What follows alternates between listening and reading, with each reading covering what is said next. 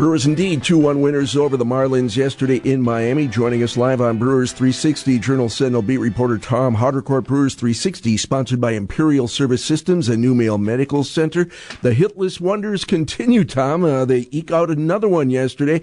Uh, good to see. It'd be fun to see more hitting and, and, more runs scored, but hey, you take a win when you can get it.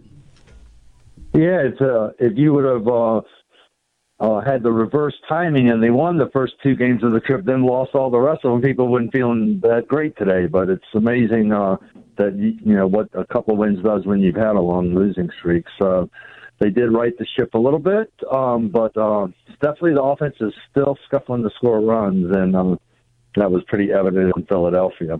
So, Tom, speaking of hitless wonders, why are no hitters in Major League Baseball easy nowadays? Here's my distinct baseball analysis. Hitting stinks. I saw there was a, a no hitter in AAA over the weekend too, so it's bleeding down into the minors. I, I think it's never been harder to uh, be a hitter with a, every pitcher seemingly throwing 95 to 100 defensive shifts, just everything going. You know, uh, kind of a um, emphasis on launch angle and exit velocity instead of making contact and spraying the ball around. Um, it's just so many factors involved. But it's it's not just the Brewers; it's across baseball. Runs are hard to score in general. Offense is way down across the league. Well, Tom, I think you hit on what my perspective on the matter would be there, which is guys at the dish are maybe just trying too hard to hit home runs. You know what I mean? It just seems like. And coaches encourage it. Yeah, 100%. It just seems like they're not trying to put the ball in play. They're trying to hit dingers every time. And as a result, that's how we get four no hitters in the first six weeks, weeks of the season. Yeah, and plus a seven inning no hitter by Madison Bumgarner. Yeah. They don't count those anymore. For some reason, that doesn't count. So, uh, that's, so we'll call it four and a half there's been four and a half no hitters.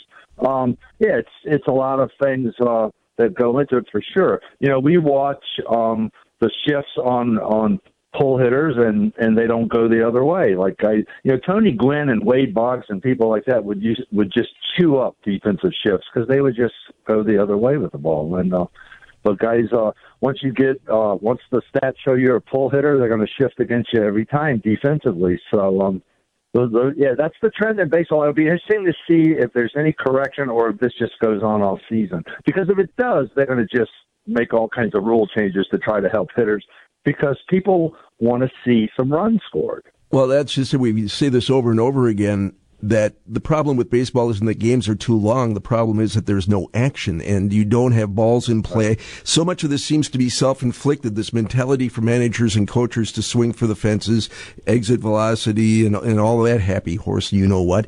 And then, uh, then, then talk of rules changes where they want to move the mound back and, and, and you know, eliminate the shift. It's like, no, we're not a hit. yeah, that's a little worrisome to me because you wonder if it's going to hurt pitchers' arms to right. also move them back a foot. You know, they're used to pitching so precisely from 60 feet, six inches. So you got to be careful about what you do and don't do. I do think there's going to be the the defensive shifts, or I don't know if they'll be completely outlawed, but at least you know modified so that you have to have two guys on each side of second base. Um, and so we'll just see when you you know because it's not just uh, pulling balls into the shift with a guy standing in right field. It's the shortstop standing behind second base, and we saw it yesterday. I can't remember who, but somebody smoked a line. I think Vogelbach line drive right up the middle. Guy standing right there to catch it. Mm-hmm. That has to be frustrating. You know, line drives up the middle used to always be base hits. Now they're almost always outs. Crazy. Uh, Tom, it feels like we're asking the same questions week in and week out with you. Where do we stand on Christian Yelich and then uh, Corbin Burnes yeah. as well? How close is he to uh, potential return? Yeah, Burnes we're going to see back in the rotation this week. Uh, he's going to rejoin the team today. It's an off day, but I understand he's going to fill a bullpen and be ready to go sometime later in the week.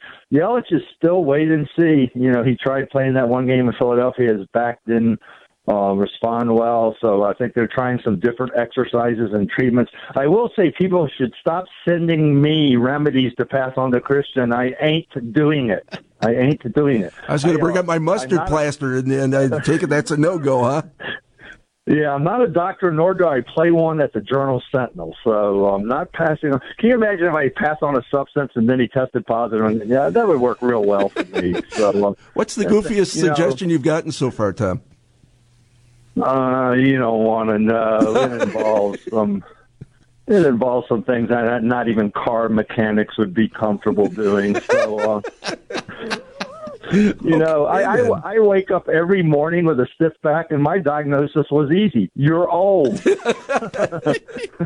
not that easy for Christian Yelich, unfortunately. Well, Tom, no, t- it's not. But we you know, we we just gotta hope it gets better soon. They need him. They need him. They definitely need him. Amen to that. Tom, we'll talk again next week. Take care. All right, you guys have a good week.